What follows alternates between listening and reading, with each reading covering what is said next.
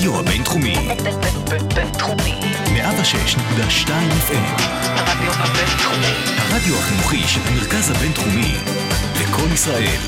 106.2 FM. השעה הבינתחומית.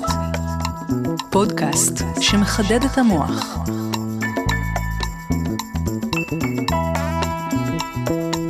שלום וברכה לכל המאזינות והמאזינים, אתם בפרק נוסף של השעה הבינתחומית. אני ציקי ישי, ובפרק הקרוב אנחנו אה, נעסוק, עסקנו בעצם רבות כבר בתוכנית בפרקים אה, כאלו ואחרים, על כל מיני זוויות אה, של הטרור.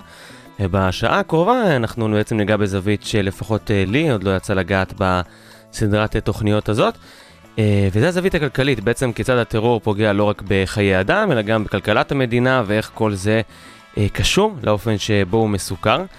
לטובת כל זה אני שמח להגיד שלום לאורח שיושב כאן לצידי היום, פרופסור רפי מלניק, לשעבר משנה לנשיא לעניינים אקדמיים, כאן במרכז הבינתחומי, ודיקן בית הספר אה, לממשל. אהלן אה, רפי, מה שלומך? בוקר טוב, אני שמח להתארח אצלכם ברדיו. אז אה, כיף גדול שבאת. אה, אז כפי שאמרתי, אנחנו ככה ניגע בשעה הקרובה בזווית הכלכלית, במחירים הנוספים שאנחנו אה, משלמים על הטרור. אה, אז יש באמת אה, הרבה אה, מחקרים על, שמצביעים על הקשר הזה בין הטרור לבין הכלכלה. בוא נעשה ברשותך איזשהו, איזשהו סדר קטן למאזינים. כשאנחנו מדברים על השפעה של טרור על כלכלה, אנחנו מדברים על מה? על ירידה בתיירות, ירידה במשקיעים, אנשים יוצאים פחות, מה, מה, איפה מרכז הכובד של ההשפעה טוב, הזאת? בוא, נתחל, בוא נתחיל ב, באיזשהו רקע על המחקר הזה. המחקר של אה, טרור והשפעתו על הכלכלה התחיל פחות או יותר בשנת 2000.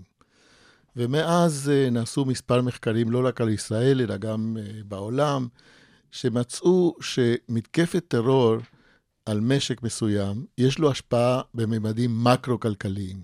כלומר, אפשר למדוד את זה במונחים של אובדן תוצר, כן? שזה בוא תנסה לפשט את זה ככה כן. לפשוטי כן. העם כמוני. כן, אם התוצר של מדינת ישראל, נניח באותה תקופה, היה בסביבות של 100 מיליארד דולר, אז uh, ממצאים של מחקרים שנעשו, מצאו שהטרור יכול לפגוע עד כדי חמישה אחוז בתוצר של המדינה. כלומר, חמישה מיליארד דולר. במחירים של שנות 2000. היום זה, זה מחירים קצת שונים, אבל זה נותן קנה מידה לזה ש... הטרור יש לו השפעות אה, ענקיות על המשק, שמתפשטות על כל מיני ענפים ועל כל מיני כיוונים, אבל מה שחשוב להדגיש, להדגיש שזה לא פגיעה נקודתית, אלא פגיעה מערכתית על כל התפקוד של המשק. עכשיו, אנחנו אה, התמקדנו במחקר הראשון, יש פה סדרה של מחקרים, אחר כך נגיע למחקר הספציפי שבו אנחנו רוצים להתרכז, ורצינו לראות איך מהנתונים של הכלכלה הישראלית, שלצערנו יש לנו ניסיון רב בפיגועים ובטרור, איך הדברים האלה משפיעים על השווקים הפיננסיים. כי ההשפעות הן בהחלט אה, השפעות שבאות לידי ביטוי בעיקר בשווקים האלה, ואחר כך מתפשטות על הכלכלה כולה. מה זה אומר? בוא תעשה רגע, תנסה לפשט טיפה את מה שאמרת כרגע. מה שאני שואל, או מה ששאלנו במחקר הראשון שעשינו, זה איך פיגוע טרור משפיע על מחירי המניות, או משפיע על, על השוק של מטבע חוץ. האם זה יוצר שינויים בשער המטבע, כן? ואספנו פה מדגם שלצערנו הוא העשיר ביותר שניתן לאסוף מכל העולם, שהתחיל משנות ה-90 עד אמצע שנות ה-2000. היה לנו באמת אה, מדגם אה, יוצא מן הכלל, עדיין יש לנו אותו, של כל הפיגועים, עם כל המאפיינים, איפה הפיגוע התרחש, אה, מה, באיזה שעה של היום, האם זה בתוך עיר או ביישוב או בכביש, האם זה מחוץ לקו הירוק או בתוך הקו הירוק, האם, מה מטרת הפיגוע, האם זה מוסד, האם זה תחבורה, האם זה מחנה צבאי וכולי. בקיצור, היה לנו את כל הנתונים האלה, וגם אופי הטרור, האם זה היה מתקפת של מתאבד, או ירי, או פצצה, או מטען, או כל האמצעים שבהם נקטו באותה תקופה הטרוריסטים. ויכולנו באמת אה, לזהות בכלים סטטיסטיים את כל המאפיינים, כלומר, מה באמת עושה השפעה גדולה. יש פיגועים שעשו אה, השפעות אה, זמניות, יש כאלה שהיה להם השפעות אה, פרמננטיות. באופן טבעי, מה שנמצא, שהכלי החמור ביותר מבחינת אה, השפעתו על השווקים, זה פיגועים של מתאבדים, אוקיי? רגע, אז רק בשביל להבין, אתה מדבר על, בעצם פילחתם את זה פר פיגוע, זאת אומרת, לא תקופה של פיגוע. אינתיפאדה, אלא איך פיגוע אחד פיגוע. משפיע באותו יום או למחרת. בדיוק, פר, אוקיי. פר פיגוע, כן? היה לנו נתונים יומיים, היה לנו את התאריכים, והיה לנו את כל הנתונים היומיים, אה, מדגם ענק של נתוני מסחר יומיים של יותר מעשר שנים, ומצאנו מהם הפיגועים הח- החמורים ביותר מבחינת השפעתם על השווקים, ובוא נאמר ככה, פיגוע של מתאבד בכלי תחבורה במרכז עירוני הפך להיות הפיגוע האולטימטיבי מבחינת השפעתו על השווקים. למה? זה מה שנמצא במחקר, כן? א', אני חושב שהפיגועים האלה, היה להם את התוצאות החמורות ביותר מבחינת ה- הרס חיי אדם. הרס ו- חיי אדם, הפאניקה ברחובות, אה, ההשפעה על התחבורה, הנכונות של אנשים באמת אה, להסתובב בערים, היה, להם, היה לזה. ההשפעה החמורה ביותר. עכשיו, ככל שזה קרוב יותר למ- למרכזי הסחר, גם ההשפעה עולה? זאת אומרת, אם הפיגוע הוא בחדרה, בנתניה או בתל אביב, יש הבדל? בהחלט, הפרש אה, גדול, כלומר, ככל שהפיגוע הוא במרכז עירוני גדול, תל אביב, ירושלים, חיפה, השפעתו יותר גדולה מאשר פיגועים בפריפריה. אה, למשל, אחד הממצאים הסטטיסטיים, פיגועים שנעשו מעבר לקו הירוק, היה להם השפעה קטנה ומאוד מאוד זמנית.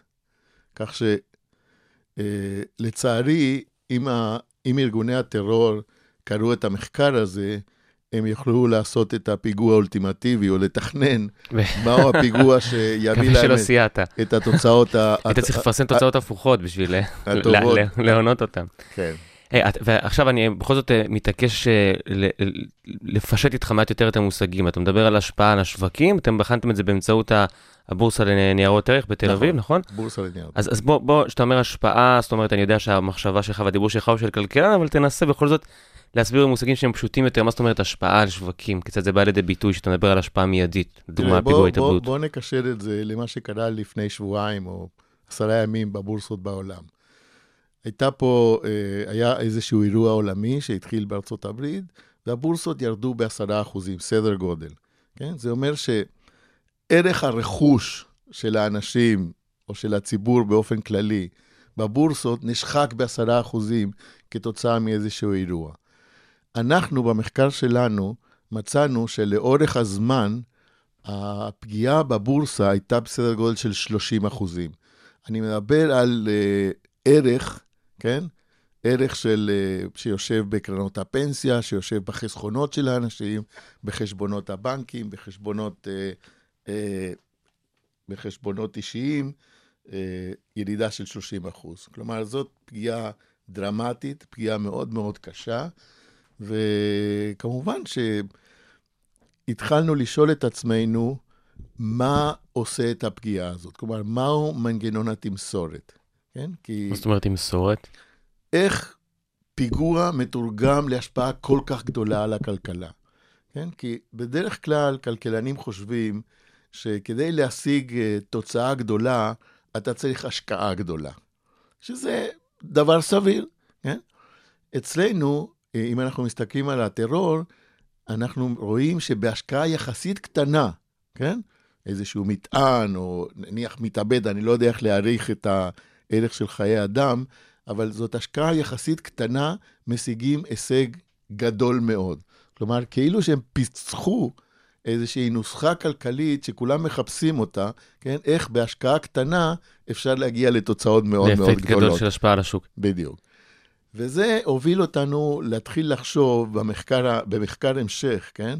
של מה יכול לעשות את האפקט הזה? מה יכול לגרום לכך שפיגוע בסדר גודל קטן יש לו השפעה כל כך גדולה על המשק, או סדרה של פיגועים. ומתוך מחקר על כל המועמדים הפוטנציאליים להסבר התופעה, הגענו לתפקיד של המדיה, כן? איך המדיה, הרדיו אם אתה רוצה, הטלוויזיה, העיתונות, יכולה להיות הגורם שבאמצעותו השפעת הטרור עושה את ההשפעה על, ה, על הכלכלה. כן, אנחנו ממש ברשותך, תכף ניכנס לעובי הקורה של בדיוק ה, ה, המשוואה הזאת שהצגת כרגע, אבל רק אני הולך צעד אחד אחורה, רק בשביל להבין את זה כמו שצריך. אנחנו מדברים על השפעה על השווקים, זה אומר ש, שברגע שיש פיגוע, נגיד, הבאנו, הבאת את הדוגמה של נגיד פיגוע התאבדות במרכז הערים, ההשפעה היא נובעת מזה שהמשקיעים מושכים, כאילו משקיעים פחות באותו יום, זאת אומרת, אנשים לא רוצים להשקיע כרגע במדינה בגלל שהוא תחושה של חוסר יציבות? כן, אנשים יוצאים מהבורסה, וכשמוכרים בצורה של פאניקה, המחירים מאוד מאוד יורדים. יש לזה השפעה גדולה על כל השוק, וכתוצאה מזה יש אובדן ערך מאוד גדול לחוסכים, למשקיעים, לבעלי ניירות ערך, לפנסיות של כולנו, לקרנות ההשתלמות. הפגיעה היא מאוד מאוד גדולה. אוקיי, אנחנו אז ברשותך נצא לשיר הראשון שבחרת, ואז באמת נתחיל להיכנס להבנה של ההשפעה של המדיה. השיר הראשון שבחרת הוא של התרנגולים. טוב, אני רוצה להגיד מילה, שזה בניגוד גמור למה שאנחנו, לאווירה של הנושא שאנחנו מדברים, זה שיר שאני מייצג בשבילי את התקופה של שנות ה-60, איזשהו געגוע למדינה אחרת, אה, מלאת אופטימיות, הכל זהב.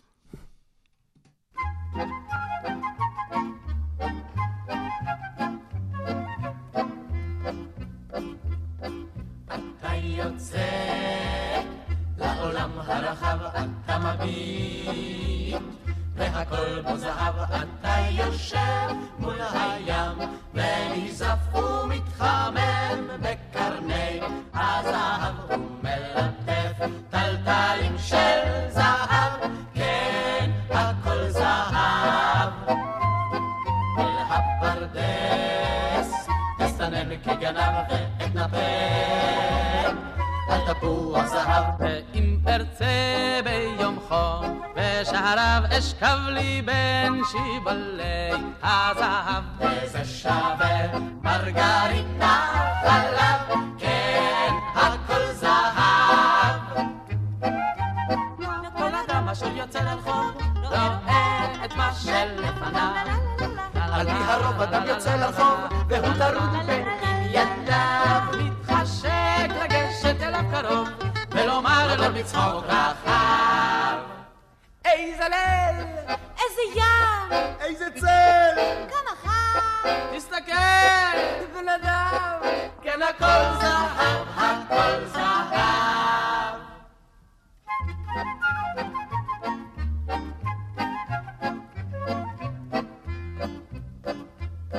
מחוץ לעיר מריחים את הסתיו ומחכים. לגשמי הזהב וכבר היה מתרומם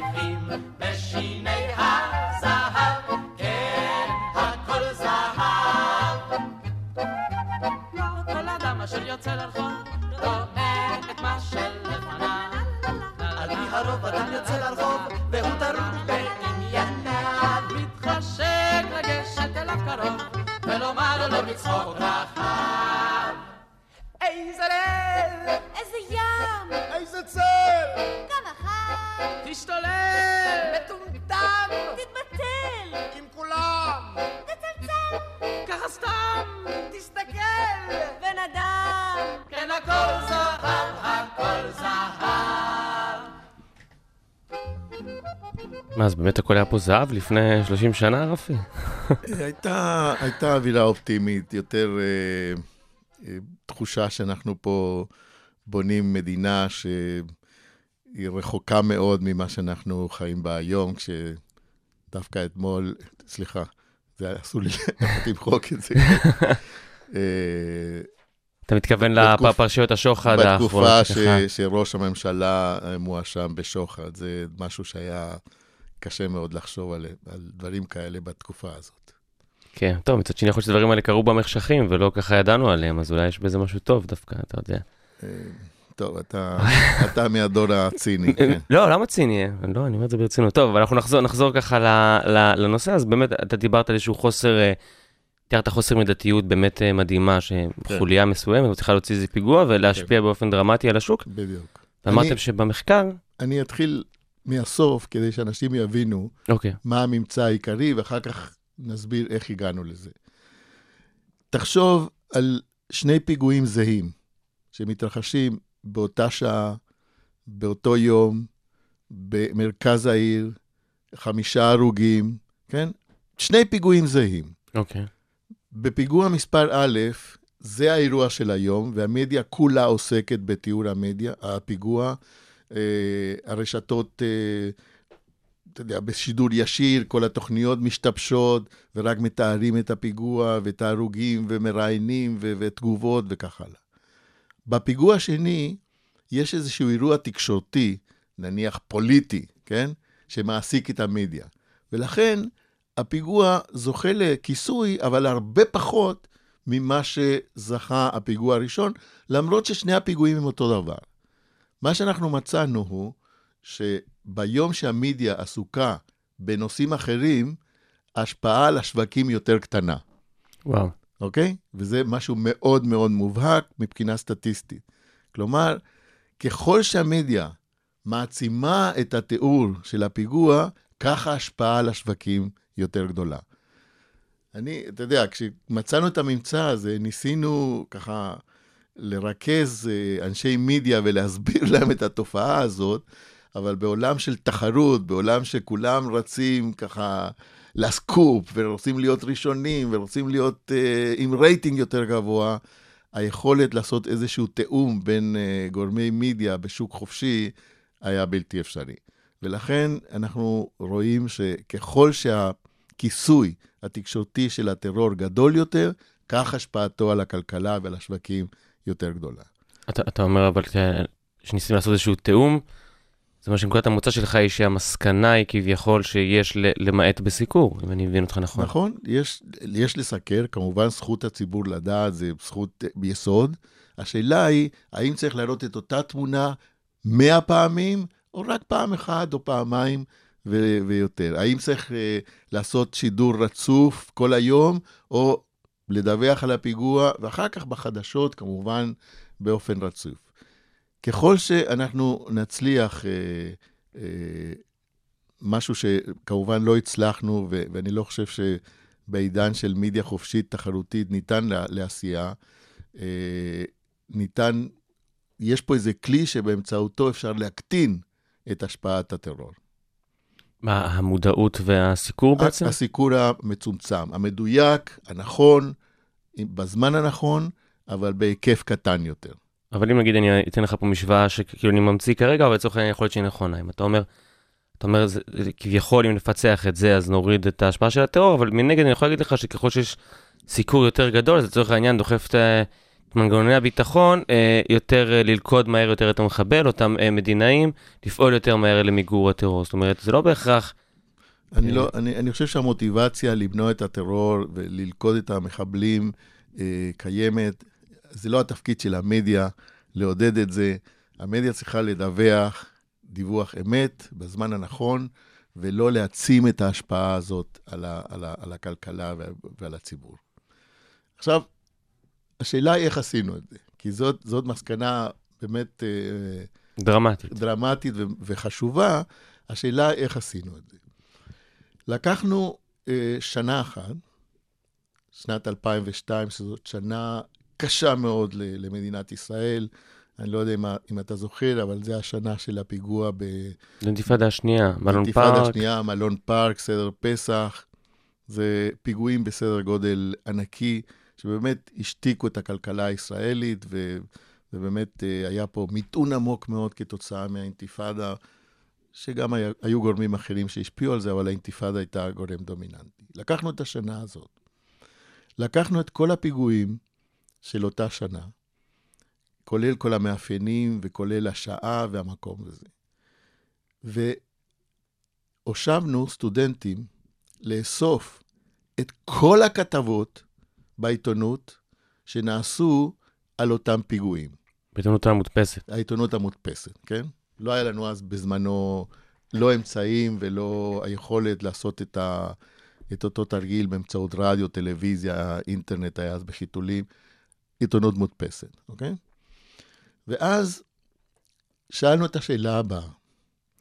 נניח שארגון טרור היה רוצה לקנות את השטח בעיתון שהוא קיבל בחינם כדי לעשות מסע של טרור ושל פאניקה בציבור, בקרב הציבור. כמו גוף מפרסם בעצם. כמו גוף מפרסם, בהחלט.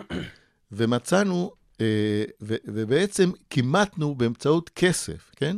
כמה היה עולה לעשות מסע פרסום על אותם שטחים, כולל אם פורסמה אה, תמונה או לא, כולל אם זה היה בעמוד הראשון או בעמודים פנימיים של העיתון וכך הלאה. וכך בנינו סדרה של כסף, כן? של כמה היה עולה לפרסם, במונחים יומיים, כן? ב- ב- במהלך 2002.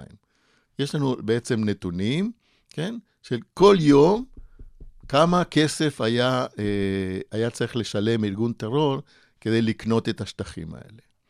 ולמשתנה הזה קראנו מדיה, אוקיי? ואז עשינו את אותם, את אותם בדיקות סטטיסטיות, כן? של אה, השפעה על השווקים הפיננסיים, אם זה אה, כמה הרוגים, אם זה פיגוע של מתאבד, אם זה תחבורה. בקיצור, כל המאפיינים הקודמים, שחזרנו את, הנתו, את הממצאים של המחקר הקודם שעשינו, וכדי לבדוק האם באמת המאפיינים של הפיגוע הם אלה שעושים את ההשפעה על השווקים, הוספנו לבדיקה הסטטיסטית את המשתנה החדש הזה שלנו, שזה השפעת המדיה, קראנו לו המדיה. עוד פעם, עוד, רגע, אז בעצם עשיתם ניתוח של כל האירועים שהתפרסמו. כן. סוג של, כימטתם אותם כסוג של קמפיין, נכון? כן, תחשוב, ואז, תחשוב על, על מין בדיקה כזאת. המשתנה התלוי, או מה שאתה רוצה להסביר, זה הירידה בבורסה, אוקיי, מוסבר על ידי מתאבד, אוקיי? אתה עושה את הבדיקה הסטטיסטית, ואתה רואה שההשפעה של המתאבד היא מודבקת, היא מובהקת, והיא מסבירה במרכאות כאילו פיגוע ויש ירידה, פיגוע, פיגוע ויש יש ירידה. אוקיי. אוקיי? אז אתה עושה את זה על כל השנה, יש שיטות סטטיסטיות, אני לא רוצה להיכנס לעניינים טכניים, אוקיי? אתה עושה את אותה בדיקה, ירידה של הבורסה, מתאבד, ומוסיף להסבר את כמות המדיה שאותו פיגוע קיבל. מתברר שההשפעה של המתאבד הופכת להיות לא חשובה, לא מובהקת מבחינה סטטיסטית, ומה שמסביר את הכל זה כמות המדיה ש, אה, אה, שכיסתה את הטרור. וככה לאורך כל המחקר. כלומר, כל הגורמים האחרים שנמצאו חשובים, כמו מספר ההרוגים, אה, אופי המטרה, אופי הפיגוע, שהם נמצאו, הם היו רק איזשהו ביטוי לכך שהמדיה היא זאת שעשתה את האפקט, ולא לא הפיגוע הפיזי כשלעצמו. כלומר, כדי להבין את, ה, את, ה, את ההשפעה הזאת, תחשוב על, ה, על, אה, על הפיגוע של אה, מה שנקרא 9-11, כן? על התאומים? אז אתה רואה שבעצם הפגיעה הפיזית על כלכלת אמריקה, שזה שני בניינים אמנם גבוהים ויפים ובמרכז חשוב, היא שולית לחלוטין מבחינת הכלכלה האמריקאית, אוקיי? אבל כשאתה רואה את הכיסוי של המדיה הזאת, עד היום מראים ב... בטלוויזיה את המטוסים מתרסקים. בתאומים, כלומר זה כאילו שבן לאדן קנה לעצמו איזו מניה אינסופית שממשיכה להשפיע. והכלכלה האמריקאית נכנסה למיתון אחרי הפיגוע הזה, לא בגלל הפיגוע הפיזי של התאומים, אלא בגלל האפקט של הכיסוי של המדיה אה, עשה על הנכונות של אנשים ללכת לשווקים, על הנכונות של העסקים להשקיע ולבנות עסקים בארצות הברית. כלומר, פה תפקיד המדיה הוא מרכזי בהעברת התמסורת מהפיגוע להשפעה הכלכלית. אבל יש פה עוד אפקט בעיניי, זאת אומרת, כי בסוף המדיה, אמנם אתה באיזשהו מקום מטיל את כובד האחריות פה על המדיה, וגם הזכרת מקודם שהיה איזו שאיפה לנסות. להעלות את זה במודעות, אבל יש גם את האפקט של מה הקהל רוצה לראות, זאת אומרת, אנחנו רואים גם היום שיש פיגועים, הזכרת גם מקודם כל מיני סוגים של פיגועים, שבלי להיכנס נגיד לפרטים או לפגוע חלילה או משהו, אבל יש פיגועים שפחות מעניינים את הציבור, זאת אומרת שהם זוכים לסיקור, פותחים מהדורות, עולים uh, דברים, והציבור לא כל כך מתעניין בהם. ונגיד הלכת לדוגמה הקיצונית של ה-9-11, אתה אומר, וואלה, הציבור רוצה לראות את זה בלי סוף, הציבור... הציבור אומרת... לא רוצה לראות את זה בלי סוף. הציבור רוצה לדעת שזה קרה, הציבור רוצה לדעת את האינפורמציה הרלוונטית, הציבור רוצה לדעת מה גורמי הביטחון עושים כדי להתמודד מבחינה הגנתית, או מבחינת היכולת לתפוס את האנשים שתכננו את העניין הזה. כל הדברים האלה מעניינים את הציבור. הציבור מתמכר לתמונות האלה של המדיה, כן? והמדיה מנצלת את, ה, את הציבור כדי לקבל את הרייטינג הנכון, ומראה עוד ועוד פעם ועוד פעם ועוד פעם את אותן תמונות, את אותם דברים, שזה בעיניי לגמרי מיותר. אוקיי, טוב, אני לא, פשוט חושב שאני, לא, אני חושב שלהגיד שהיא מנצלת זה גם, זה, לא חושב שזה קצת, אה, קצת בוטה, זאת זה אומרת. זה קצת בוטה, זה קצת בוטה, אבל יש כמובן אינטרס לעיתונות למכור את העיתונים. ברור שיש פה אינטרס כלכלי, okay. זאת אוקיי. אומרת, אבל עדיין בסוף הציבור מצביע בשלט, אם הציבור מפסיק להתעניין בזה, הוא יפסיק לראות את זה, זאת אומרת, עובדה שיש פיגועים וסיפורים שחדשותית הם סיפורים מעולים וטובים, והם לא פורצים לציבור, הציבור מחליט שהוא לא מתעניין בהם. לא, כי יש פה איזשהו אלמנט של פחד. יש פה איזשהו אלמנט שהציבור חושב שככל שהוא מסתכל על זה יותר, אולי הוא מוגן יותר. ויש פה איזה השפעות פסיכולוגיות שאנחנו לא, לא קולטים אותן, כן? זה כמו השפעה של הפרסום. אני, אני רוצה אה, אה, לתת לך פשוט איזשהו קנה מידע של אה, כמות הכסף, כן? שהיה צריך אה, אה, להשקיע כדי לקנות את השטח בעיתון, כן? אנחנו כימתנו את זה באופן יחסי, נגיד לתוצר של המשק או לכל התפוקה של המשק, והגענו לאומדן שבמונחים אמריקאים זה היה צריך להיות 11 מיליארד דולר. אתה מדבר על ה... על ה-9-11? לא, לא, לא, על הפיגועים פה ב-2002. אה, אוקיי. באופן יחסי לתוצר של ישראל, כמה זה היה באמריקה. עכשיו, האם זה מספר גדול או קטן? זה פי חמש ממה שקוקה קולה משתמשת בפרסום, כן? במסע הפרסום שלה. ואנחנו יודעים שקוקה קולה בנויה רק על פרסום. או פי חמש ממה שמקדונלדס אה, משתמשים. זאת, אלה קמפיינים ענקיים, ענקיים שיש להם השפעה ענקית על המשק, על ההתנהגות של, ה, של הציבור, על ההתנהגות של, אה, של גופים אה, כלכליים וכך הלאה. אבל דבר כזה אתה יכול להגיד גם על נגיד על פוליטיקאי, או על כל, בעצם על כל בן אדם שיוצר אירוע מדיה שהוא לא, שהוא לצורך העניין משתייך לקטגוריית היחסי ציבור ולא הפרסום. כל בן אדם שעושה, עכשיו אתה עושה מחאה, אתה יכול לפרסם אותה בפרסום ממומן, ואתה יכול לחסום כביש ולקבל סיקור, זאת אומרת, ללא ספק. תמיד יהיה את ה... ללא ספק, אנשים יודעים שככל שהם מקבלים מידיה, ההשפעה שלהם היא יותר גדולה. אבל זה בדיוק המנגנון שהטרור פוגע במשק. שאלנו את עצמנו, איך אמצעים קטנים יוצרים השפעה מקרו-כלכלית על המשק? כנראה שמנגנון התמסורת שם יושב בדרך שבה הטרור מסוכר בתקשורת. בעיניך, אם אנחנו מסתכלים לאורך השנים, אז אפשר להגיד שלצורך העניין ארגון כמו דאעש, אולי עכשיו נמצא בדעיכה, אבל הוא באיזשהו מקום תפס את השיטה, הבין את העניין ורץ עם זה, עם הקמפיין? ללא ספק, ללא ספק. לא רק דאעש. כל ארגוני הטרור יודעים שהמטרה שלהם זה לא להרוג אנשים, אלא ליצור אימפקט תקשורתי.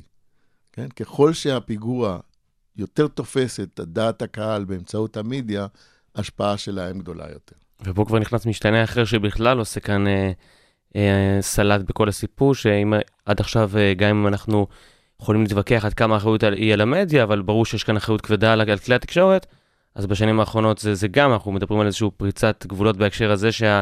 האפקט יכול להיות דרך רשתות חברתיות ודרך אה, בלוגרים ודרך דברים שהם בכלל לא תקשורת אין ממוסדת. ספק, אני, המחקר שאנחנו עשינו, זה היה לפני שרשתות התקשורת וכל ה-new media הופרטו לדעת. נכנסו, נכנסו לתמונה.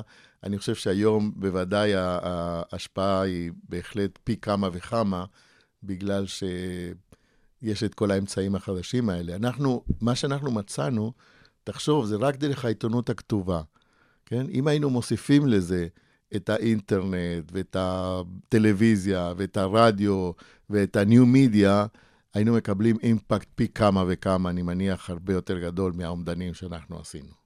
ומבחינת ההשפעה של סיקור האירוע על הבורסות, על השווקים, אתה, יש איזשהו, הצלחתם ליצור איזשהו הבדל בין סיקור ישיר של האירוע לבין סיקור אה, רחב יותר? זאת אומרת, כמה סיקור של האירוע עצמו משפיע וכמה סיקור של, נקרא לזה, האולי ברברת שאחרי, או ה... אנחנו דברים- לא, לא, לא, לא עשינו את ההבחנה הזאת, אנחנו פשוט אה, לקחנו כל פיגוע וזיהינו פיזית את כל הכתבות שנעשו על הפיגוע עצמו, אם זה היה באותו יום או למחרת או אפילו אחרי כמה ימים.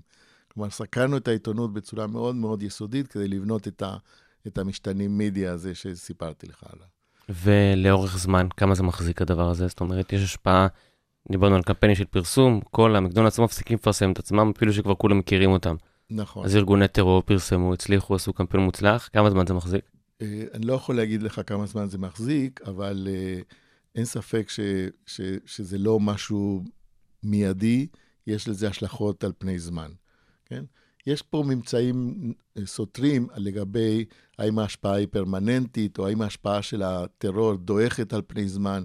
יש ממצאים לכאן ולכאן, לכן זה לא, זה לא חד משמעית, אבל זה בוודאי לא משהו שהוא בזמן של הפיגוע, אלא יש לו השלכות ארוכות טווח. אוקיי, אנחנו עכשיו נעשה הפסקה לשיר הבא, אה, שאתה בחרת של אה, חווה אלברשטיין. טוב, זה חווה אלברשטיין ומרסדס סוסה, זמרת ארגנטינאית, ששתי האהובות שלי, ומה שבמדע או במתמטיקה אנחנו יודעים שאחד ועוד אחד זה שניים, כאן אחד ועוד אחד זה פי מאה. הצירוף שלהם הוא פשוט מופלא.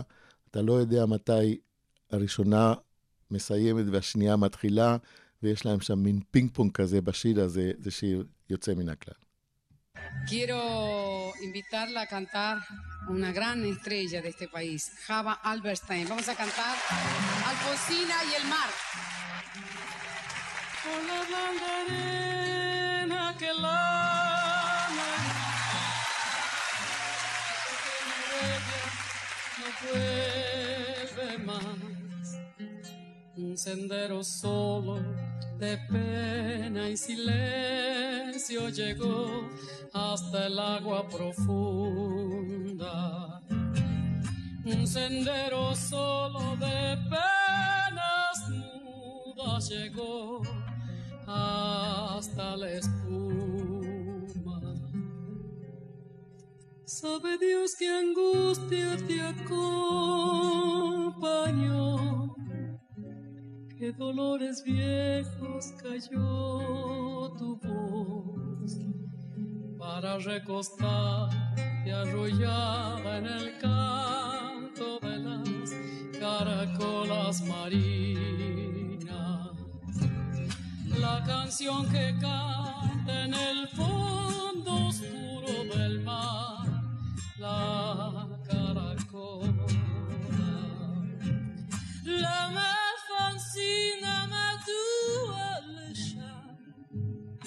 איזה שיר חדש ביקשת לך בים?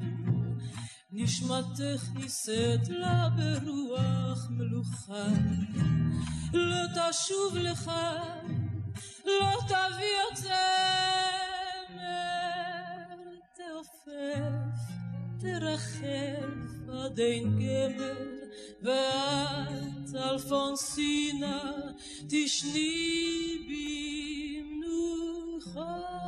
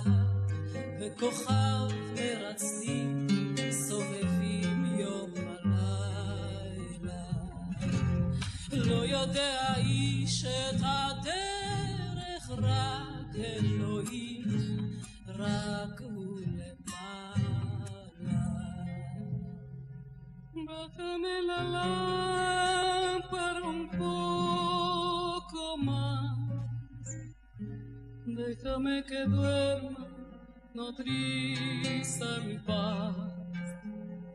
Y si llama a él, no le digas que estoy, dile que Alfonsina no vuelve.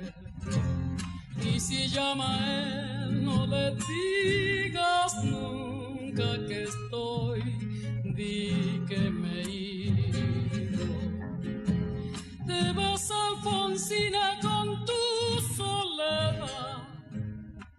איזה שיר חדש ביקשת לך ביד, una voz antigua de viento y de sal, לא תשוב לך, לא תביא עוד זמר, y te vas hacia allá como el sueño, dormida Alfonsina, vestida אז אלו הן חווה אלברשטיין ומרסדס סוסה? סוסה. סוסה, אוקיי. אז בהחלט אה, בחירה, בחירה נפלאה. אנחנו נעשה איזה סיכום קצר באמת של התובנות מה, מהמחקר הזה שלכם, ונעשה איזה אה, שינוי אחד לנושא נוסף שנספיק ב, בחלק שנשאר לנו. אז באמת הצגת איזושהי מובהקות מאוד ברורה ב- ב- להשפעה של התקשורת, של הסיקור התקשורתי על כיצד הטרור משפיע על השווקים. אה, אמרת גם כמובן שזה קשה ובלתי אפשרי לעשות תיאום בין גופים מסחריים על אופי והיקף הסיקור, אבל בוא נאמר במצב אה, אי- איד- אידיאלי, שזה בשליטתך, ואתה יכול להכ- להכתיב איזה כללי אצבע לסיקור, כדי תראה, למזער את ההשפעה הכלכלית. כדי, כדי לסכם את המחקר על השפעת הטרור על הכלכלה, אפשר לומר כמה דברים. א', ההשפעה היא מאוד גדולה בממדים מקרו-כלכליים, זה לא איזה פגיעה נקודתית. כמובן, יש לזה השלכות על תיירות, על השקעות, על תצרוכת, על הכל, אבל שנמדדים במונחים של תוצר של המשק, שזה דבר משמעותי ביותר. ב', שמנגנון התמסורת, כלומר, איך בהשקעה יחסית קטנה ארגוני טרור מצליחים להגיע לתוצאות כלכליות כל כך גדולות, צריך להבין את תפקיד המדיה.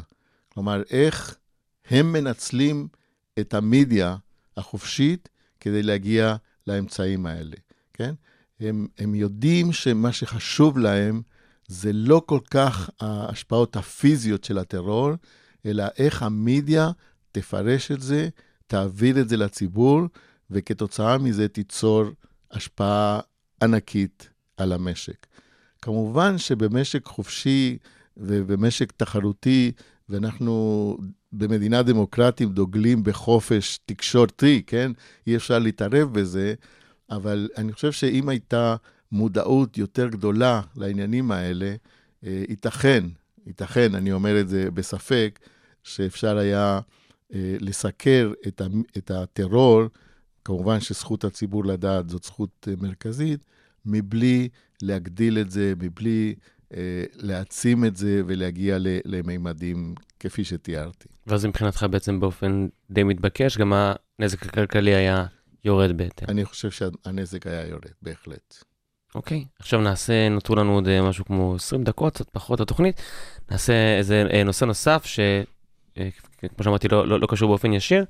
איזה מחקר נוסף שביצעת של היציאה של ישראל מהאינפלציה ב-30 השנים האחרונות, על אף שאתה תיארת את זה כאיזשהו, זה היה נתפס כאיזו מחלה כרונית שישראל לא תצא ממנה לעולם, ואיכשהו זה קרה. אז בוא, בוא תסביר רגע. טוב, במה אז, המחקר אה, הזה זה, עסק? זה מחקר אחר שעשיתי לאחרונה, אה, כדי לעשות סדר לעצמי, כי אני הייתי חלק מה, מהתהליך הזה, פה ושם אולי נכניס גם את העניינים האישיים. עד אמצע שנות ה-80, מקום המדינה ועד אמצע שנות ה-80, ישראל סבלה מאינפלציה. אינפלציה זה עליית מחירים. אה, גם העולם היו תקופות של אינפלציה גדולה, אבל תמיד בישראל האינפלציה הייתה יותר גבוהה. פרופסור ברונו, זיכרונו לברכה, שהיה נגיד בנק ישראל והיה מנחה שלי בעבודת גמר באוניברסיטה העברית, אה, היה תמיד טוען שאם אנחנו רוצים לדעת מה האינפלציה בישראל, תיקח את האינפלציה בעולם ותכפיל אותה פי שניים. כלומר, הייתה פה איזו בעיה כרונית של עליית מחירים. הבעיה הזאת הגיעה כמעט להידרדרות משקית מוחלטת באמצע שנות ה-80, שהגענו כמעט למה שכלכלנים קוראים היפר-אינפלציה. היפר-אינפלציה זה מצב שבו המחירים, עומד המחירים לצרכן, עולה ב-50% בחודש אחד, אוקיי? חודש אחד. אנחנו לא הגענו לזה, הגענו כמעט ל-30% בחודש האחרון לפני התוכנית. ואז, עם הגב אל הקיר, אחרי שנוסו כל התרופות פלא הלא רציניות, ישראל עש- עשתה תוכנית מאוד מאוד אה, יסודית, קוראים לה תוכנית העיצוב של 1985. ובתוכנית הזאת באמת שולבו כל מה שאנחנו יודעים בתיאוריה הכלכלית שאמור לעצור את האינפלציה, כלומר, עליית ריביות מאוד מאוד חריפה על ידי הבנק המרכזי, קיצוץ גדול מאוד של הוצאות הממשלה והקטעת הגירעון הממשלתי עד כדי מינימום, שאלה הדברים המסורתיים. אבל בנוסף לזה ננקטו כל מיני מהלכים שהם לא כתובים בטקסטים הכלכליים, אלא המצאה ישראלית, שזה הקפאת אה, שער חליפין, כלומר נקבע דולר, דולר קבוע, הקפאת מחירים ופיקוח על המחירים לתקופה מסוימת, והסכם שכר עם ההסתדרות, שבעצם הם ויתרו על הסכם תוספת יוקר של מדד אחרון לפני, ה, לפני התוכנית. כל הדברים האלה הביאו להצלחה בלתי רגילה. כלומר, האינפלציה ירדה מ-400 אחוזים לשנה ל-20 אחוזים לשנה. בכמה זמן? מיידית, וואו. באופן מיידי, אוקיי? כלומר, התוכנית הופעלה באמצע 85, ב-86 האינפלציה כבר הייתה 20 אחוזים לשנה, שזה נחשב להישג בלתי רגיל. אבל אנחנו שאלנו את עצמנו, למה 20 אחוזים? כלומר, מה קרה שהאינפלציה נקבעה על 20 אחוזים? לא רק זה, אלא שלתקופה מאוד ממושכת של לפחות חמש שנים, זה נשאר על 20 אחוז? זה נשאר על סביבות 20 אחוזים. לא למעלה ולא למטה. בתקופה הזאת אפשר לראות שהאינפלציה מתנדנדת סביב המספר הזה ללא הסבר. אז זאת הייתה שאלה שנשארה פתוחה. באמצע שנות ה-90, פתאום, בצורה מאוד מאוד חדה וממוקדת, האינפלציה יורדת מדרגה, מ-20 אחוזים ל-10 אחוזים. באמצע שנות ה-90. באמצע שנות ה-90. כלומר, יש כאילו מין פונקציית מדרגות, כן? ו, אה, והאינפלציה נשארת על ה-20 אחוזים עוד אה, תקופה ממושכת. לא, זה קרה בתחילת שנות ה-90. ובאמצע שנות ה-90 אנחנו רואים שהאינפלציה מת- מתחילה לרדת, ואנחנו מתכנסים למצב של היום, שבעצם המשק הוא משק נורמלי, ללא אינפלציה. אז קודם כל, כל אלה שטענו שהאינפלציה היא מחלה כרונית, שאי אפשר לטפל בה, צריכים להגיד, טעינו. אפשר היה לטפל בה, עובדה, הצלחנו, הגענו לשליטה, והיום אנחנו נה- נהנים מיציבות מחירים, אולי מאינפלציה נמוכה מדי. אם יהיה לנו זמן, לא חושב שיהיה לנו זמן לדבר על למה האינפלציה נמוכה. ואז נשאלה השאלה, וזאת השאלה של המחקר, מה יכול להסביר, א', את פונקציית המדרגות, ב', את המעבר ממדרגה אחת למדרגה אחרת. כשאתה אומר פונקציית המדרגות, אתה מדבר על למה זה לא, 20, לא 10. נעלם בבום? למה זה למה זה לא התנהג בצורה היותר מדודה? יותר כזה? מדודה, אוקיי. יותר הדרגתית, אלא פשוט נקבעה טק. טק ואחר כך טק. אוקיי.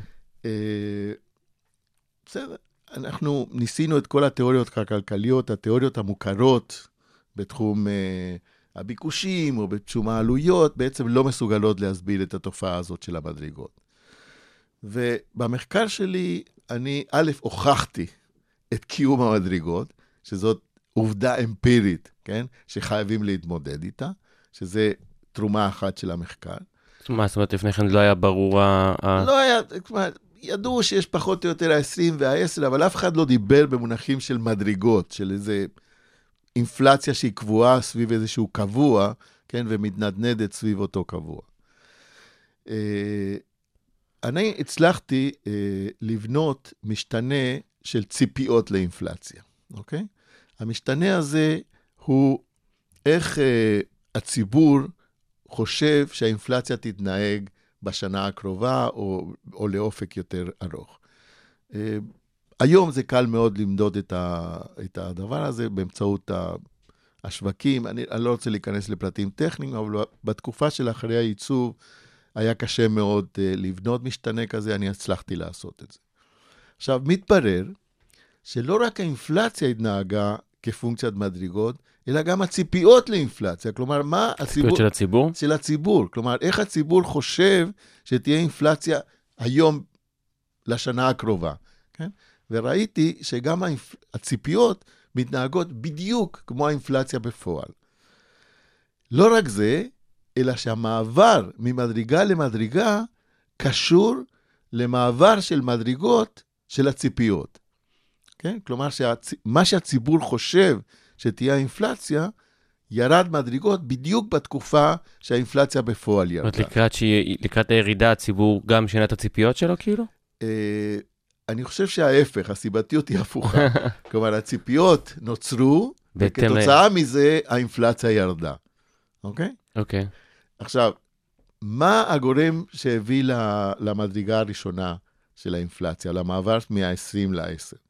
הגורם החשוב ביותר של אותה תקופה זה העלייה המונית מברית המועצות, שהביאה לכאן אה, מיליון עולים ומאות אלפי עובדים שמחפשים עבודה. העובדים האלה הצטרפו לשוק, וכתוצאה מזה, כתוצאה מזה שיש שפע של עובדים בטווח קצר, השכר והציפיות לתוספות שכר ירדו מאוד. אוקיי? השכר הריאלי, מה שמשלמים לעובדים כתוצאה מעודף היצע של עבודה, ירד.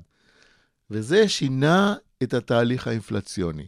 כלומר, כל העלויות, כן, של הפירמות ושל קובעי המחירים במשק, ירדו בצורה מאוד מאוד חדה, וזה נתפס כאיזשהו שינוי מבני של שוק העבודה. כלומר, לא רק שיורד באופן זמני, אלא שיש פה איזו רפורמה של שוק העבודה לא מתוכננת. עד לאותה תקופה, ההסתדרות שלטה באופן כמעט מוחלט בהסכמי השכר המשקיים, שהשפיעו גם על החברות העסקיות. הכניסה של הרוסים או של העולים מברית המועצות לשוק העבודה בעצם שבר את הכוח הדומיננטי של ההסתדרות ועשה מין רפורמה של הגמשת שוק העבודה. החבר'ה האלה לא רצו להצטרף לאיגודי עובדים, הם, באו, הם היו שבעים מה, מהממשלות ה- ה- הקומוניסטיות של ה- שמאיפה שהם באו, הם רצו חוק, אה, שוק חופשי והתנהגו בהתאם, לא הצטרפו להסתדרות, וכתוצאה מזה הכוח של ההסתדרות פחת, וזה הפך להיות מין רפורמה מבנית של שוק העבודה, ששינה את הציפיות להסכם לתוספות שכר, וכתוצאה מזה, באופן דרסטי, המחירים ירדו. בוא, בוא תסביר. תסביר את הקשר בין שני הדברים שאמרת. למה הירידה לציפיות שכר השפיעה על ירידת המחירים בעצם? אוקיי, זה אה, קשור לאלמנט נוסף שאני אה, מוכיח אותו במחקר, שהוא אה, קשר בין שכר או מצב שוק העבודה לעליות המחירים. זה איזשהו קשר שמצא אותו כלכלן בשנות ה-50 של המאה הקודמת, שנקרא עקומת פיליפס. עקומת פיליפס מקשרת בין קצב עליות המחירים או קצב עליות השכר ומצב שוק העבודה. ככל ששוק העבודה חלש יותר, יש אבטלה גדולה, האינפלציה מתמתנת. ככל ששוק העבודה אה, או השוק בתעסוקה מלאה ויש לחצים לשכר, האינפלציה עולה. אבל הגישה המודרנית לעקומת פיליפס היא שזה לא רק שוק העבודה, אלא גם הציפיות נכנסות לתמונה. וכשהציפיות נכנסות לתמונה, כל אותם דברים שמשפיעים על האינפלציה דרך שוק העבודה פועלים, אבל סביב מה שהציבור חושב שהמחירים צריכים לעלות. כדי לסכם את העניין הזה שהוא דורש כמובן הרחבה, ואני חושב שהזמן שלנו הולך להיגמר. אנחנו בסדר, אני אעצור אותך כש... אה, אני חושב שהיום יש איזו תעלומה בעולם, כן? למה האינפלציה כל כך נמוכה?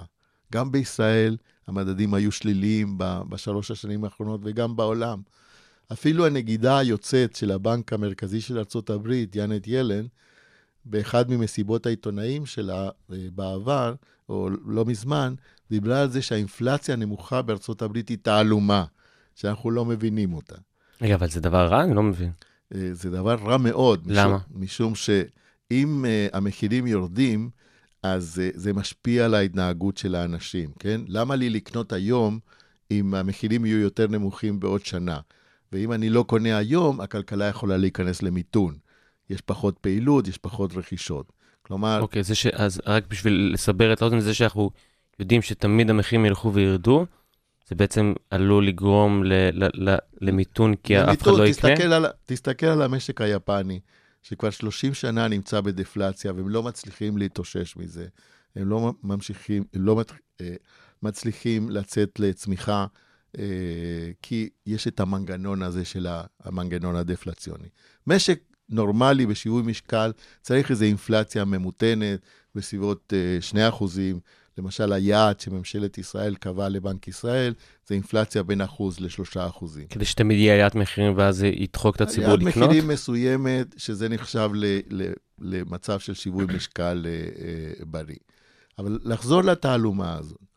אה, לפני בערך שנה השתתפתי בכנס בבנק המרכזי, יש להם סניף בקליבלנד.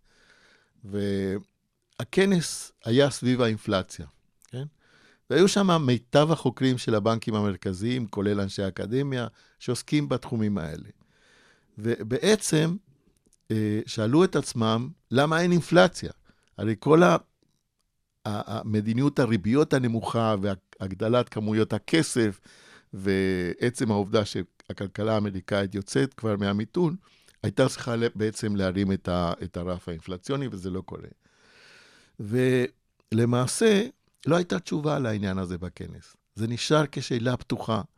לא מזמן עשינו כאן במכון אהרון, או בבית ספר לכלכלה, גם כן דיון שהשתתפו כלכלנים מובילים מהארץ וגם מחו"ל, ובעצם לא הייתה תשובה מספקת למה בישראל או בעולם... מה ההשערות אבל שכן... אינפלציה. כל זאת... מיני השערות. אני רוצה לתת את ההשערה שלי, שהיא התוצאה של המחקר.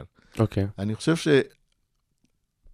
שאנחנו, כדי להבין ביותר, בצורה יותר מעמיקה את התהליך האינפלציוני, צריכים להבין יותר לעומק את האופן שבו נוצרות הציפיות לאינפלציה, שזה דבר שונה לחלוטין. זה מתקשר מה שאמרת מקודם, על הקשר בין הציפיות. אוקיי. בדיוק מתקשר. כלומר, אנחנו חייבים להבין את תהליך היווצרות הציפיות, מה משפיע על הציבור, איך הציבור קולט מה הולך להיות, כי עצם הציפיות משפיעות באופן מכריע על מה קורה לאינפלציה בפועל. אתן לך דוגמה, נניח שיש uh, פירמה שמנהלת uh, הסכם שכר לשנה הבאה עם העובדים, כן? יושב ועד העובדים מול המנהל. Uh, כדי להגיע להסכם שכר, הם צריכים ראשית כל להבין או להסכים מה תהיה עליית המחירים בשנה הבאה. למה? כי אם אני נותן שכר, תוספת שכר של 3 אחוזים, והמחירים עולים ב-5 אחוזים, אז מצבי הוא רע. כוח הקנייה שלי נשחק, כן? ולהפך, אם אני נותן תוספת שכר של 5 אחוזים, והמחירים עולים רק ב-2 אחוזים, אז אני הפסדתי, בעל הפירמה הפסיד. כלומר, צריכים לקבוע איזשהו רף של מה הציפייה המוסכמת, גם על המעבידים וגם על העובדים, וסביב זה ייחתמו הסכמי שכר, אם רוצים לתת תוספות ריאליות או לא, אבל סביב איזושהי, אה, סרג, איזשהו סרגל, שזה הסרגל הציפיות. אבל איך, עוד פעם, אני לא מצליח להבין איך, איך, יוצא, איך אפשר לדעת מראש את, ה, את הציפיות. ציפיות צריכות להיות מבוססות על איזשהו ניתוח של מה הולך להיות, לא? נכון, אז זאת אחת הדרכים למדוד את זה, אוקיי? אז יש כל מיני תיאוריות של ציפיות, ציפיות אדפטיביות, ציפיות רציונליות, ציפיות בחלקם מסבירות את האופן שבה נוצרות הציפיות, אבל אני חושב שאנחנו עוד רחוקים מלהבין בצורה לעומק, כן? ופה יש איזה, בשנים האחרונות יש איזה זרם חדש של כלכלנים שנקראים כלכלנים התנהגותיים, כן? שמשלבים אה, השפעות פסיכולוגיות על ההתנהגות הכלכלית. אני חושב ש... שזה ז'אנר חדש יחסית? די חדש יחסית, אה, ואני חושב שאנחנו אה, כדי... אה, זה אחד התחומים במחקר, לדעתי, שבפוטנציאל להגיע להסברים יותר עמוקים על אופן היווצרות הציפיות. ואני מבין את הדברים שלך נכון, אז בעצם זה, זה ממש, אוב... ההסבר שלך בעצם נעוץ עמוק בהסבר הפסיכולוגי של הציפייה של האנשים. כן. בהתאם ל... גם כן אה, עוסק אה, בשנים האחרונות ב, בניסיון אה, למדוד בצורה טובה את הציפיות, כן? איך אתה עושה את זה? שיטות סטטיסטיות שדורשות קורס של אה, לפחות PhD בסטטיסטיקה, אני לא רוצה להיכנס, אבל בגדול, דרך אינדיקטורים, כן, שמושפעים מהציפיות. כלומר, אה, אני לוקח קבוצה של אינדיקטורים שכל אחד מהם אמור להיות מושפע מהציפיות לאינפלציה, ומתוך ההתנהגות של האינדיקטורים, אני מחלץ מה יכול להיות הגורם המשותף, שהוא הציפיות שמשפיעות על האופן שבה זה האינדיקטור. מסרטט תמונה של ציפיות מכל האינדיקטורים שבנית, וככה. אתה יכול כביכול... אה, לקבל איזשהו אומדן, אבל הסטטיסטיקה של, ה, של העניין הזה היא מאוד uh, מורכבת. כן, אנחנו לא, אנחנו לא, לא נספיק אה, לפרט אותה לעומק בדקה בערך שנשארה לנו, אז uh, השיר הבא והאחרון שאנחנו ננגן הוא של הביטלס, אז אתה... טוב, זה שיר שמלווה אותי מאז שהביטלס בעצם הוציאו אותו לשוק. זה אה, אה, שיר שבא אה, מבחינתי אומר שגם אם אתה נמצא ב, בתקופה מאוד שחורה ומאוד אפלה, מיתון, מיתון טרור. או השפעות טרור, צריך לחשוב בצורה חיובית שהנה השמש תזרח ו-here come the sun. זה שיר נפלא לסיום, אז פרופסור רפי מלניק, תודה רבה לך על השעה האחרונה. תודה אנחנו ניפרד עם הביטלס.